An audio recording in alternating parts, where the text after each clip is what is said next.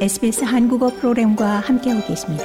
sbs.com.au/korean에서 더욱 흥미로운 이야기들을 만나보세요. 3등급으로 격상된 열대성 사이클론 제스퍼가 퀸즐랜드 해안가로 이동하며 세력을 더욱 강화할 것으로 전망됩니다. 기상청은 제스퍼가 오늘 오후 4등급으로 격상된 후 저녁에는 초강력 5등급까지 도달할 가능성이 있다고 경고했습니다. 주말 동안에는 제스퍼가 약화될 가능성이 제기되고 있으며 다음 주에는 열대성 저기압으로 남게 될 것으로 전망됩니다. 제스퍼는 이번 시즌 첫 번째 열대성 사이클론으로 엘리뇨 기간 동안 12월 호주 앞바다에서 형성된 첫 번째 사이클론입니다. 전문가들은 엘리뇨가 있는 상황에서 12월 사이클론을 보는 것은 매우 드문 현상이라고 말합니다.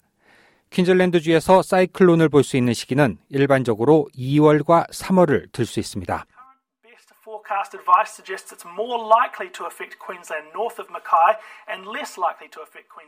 기상청은 현재로서 최선의 예보 조언은 퀸즐랜드주 맥케이 북부 지역에 영향을 미칠 가능성이 높다는 것이라며 맥케이 남부 지역에 영향을 미칠 가능성은 상대적으로 적음을 시사한다고 밝혔습니다.